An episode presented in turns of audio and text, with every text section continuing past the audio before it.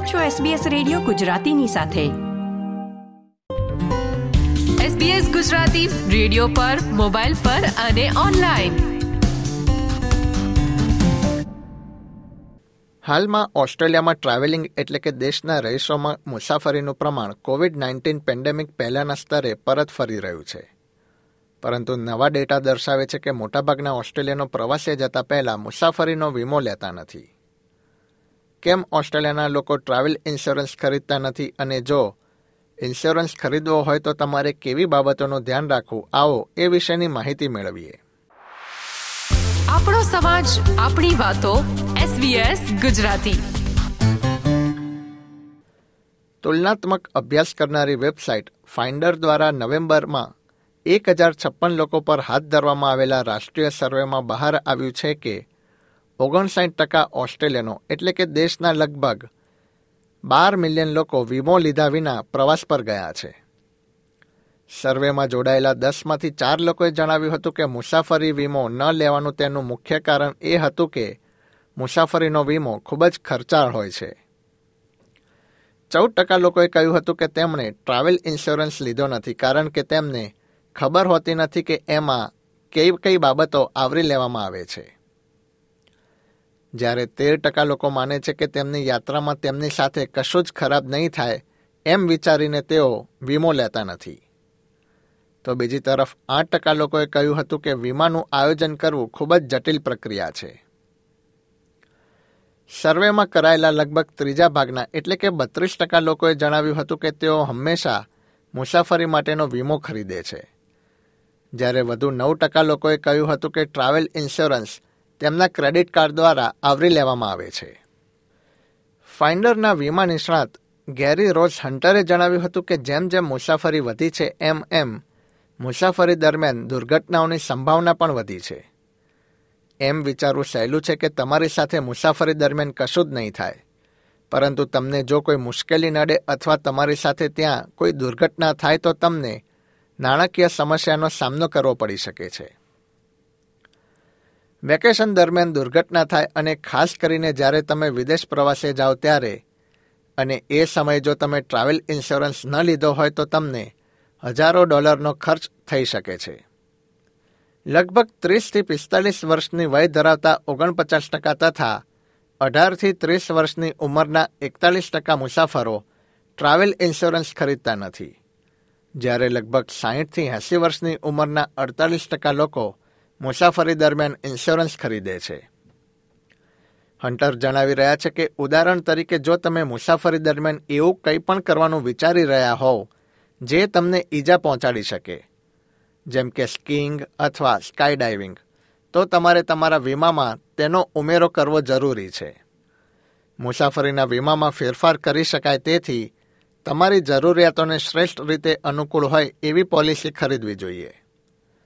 ફાઇન્ડરના September મહિનાના સંશોધન અનુસાર, ઓસ્ટ્રેલિયાનો માટે મુસાફરી વીમાનો સરેરાશ ખર્ચ બસો પાંત્રીસ પોઈન્ટ સાડત્રીસ ડોલર જેટલો છે.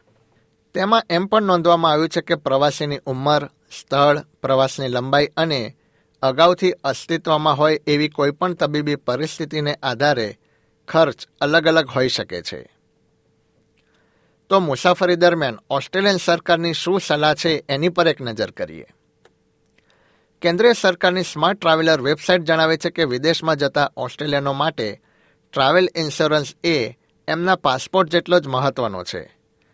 એમાં એમ પણ કહેવામાં આવ્યું છે કે અમે અપેક્ષા રાખીએ છીએ કે વિદેશ પ્રવાસ કરનારા તમામ ઓસ્ટ્રેલિયનો તેમની યાત્રા દરમિયાન આ પ્રકારનો વીમો ખરીદે.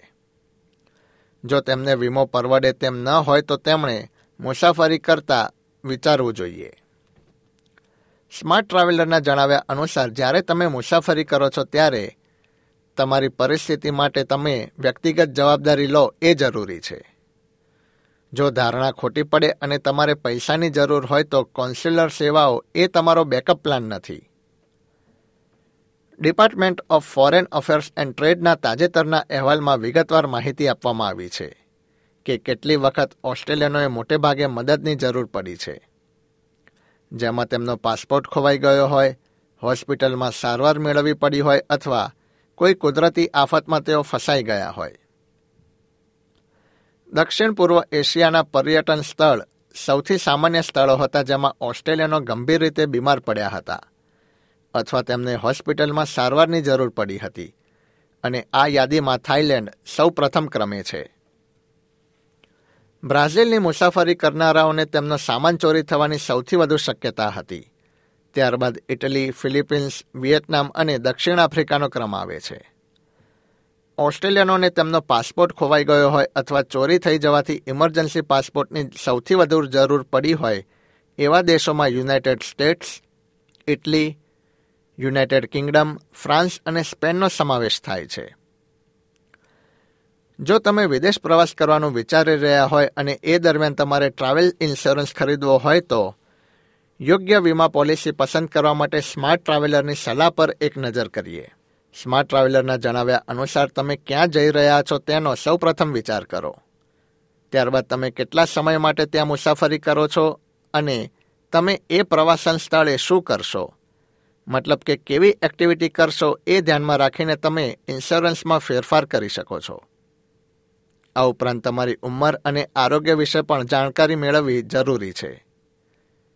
તમે વિદેશ પ્રવાસ દરમિયાન તમારી સાથે કઈ કિંમતી ચીજવસ્તુઓ લઈ જઈ રહ્યા છો એ અને એની કુલ કિંમત કેટલી થાય છે એ વિશે પણ યોગ્ય માહિતી મેળવવી જરૂરી છે.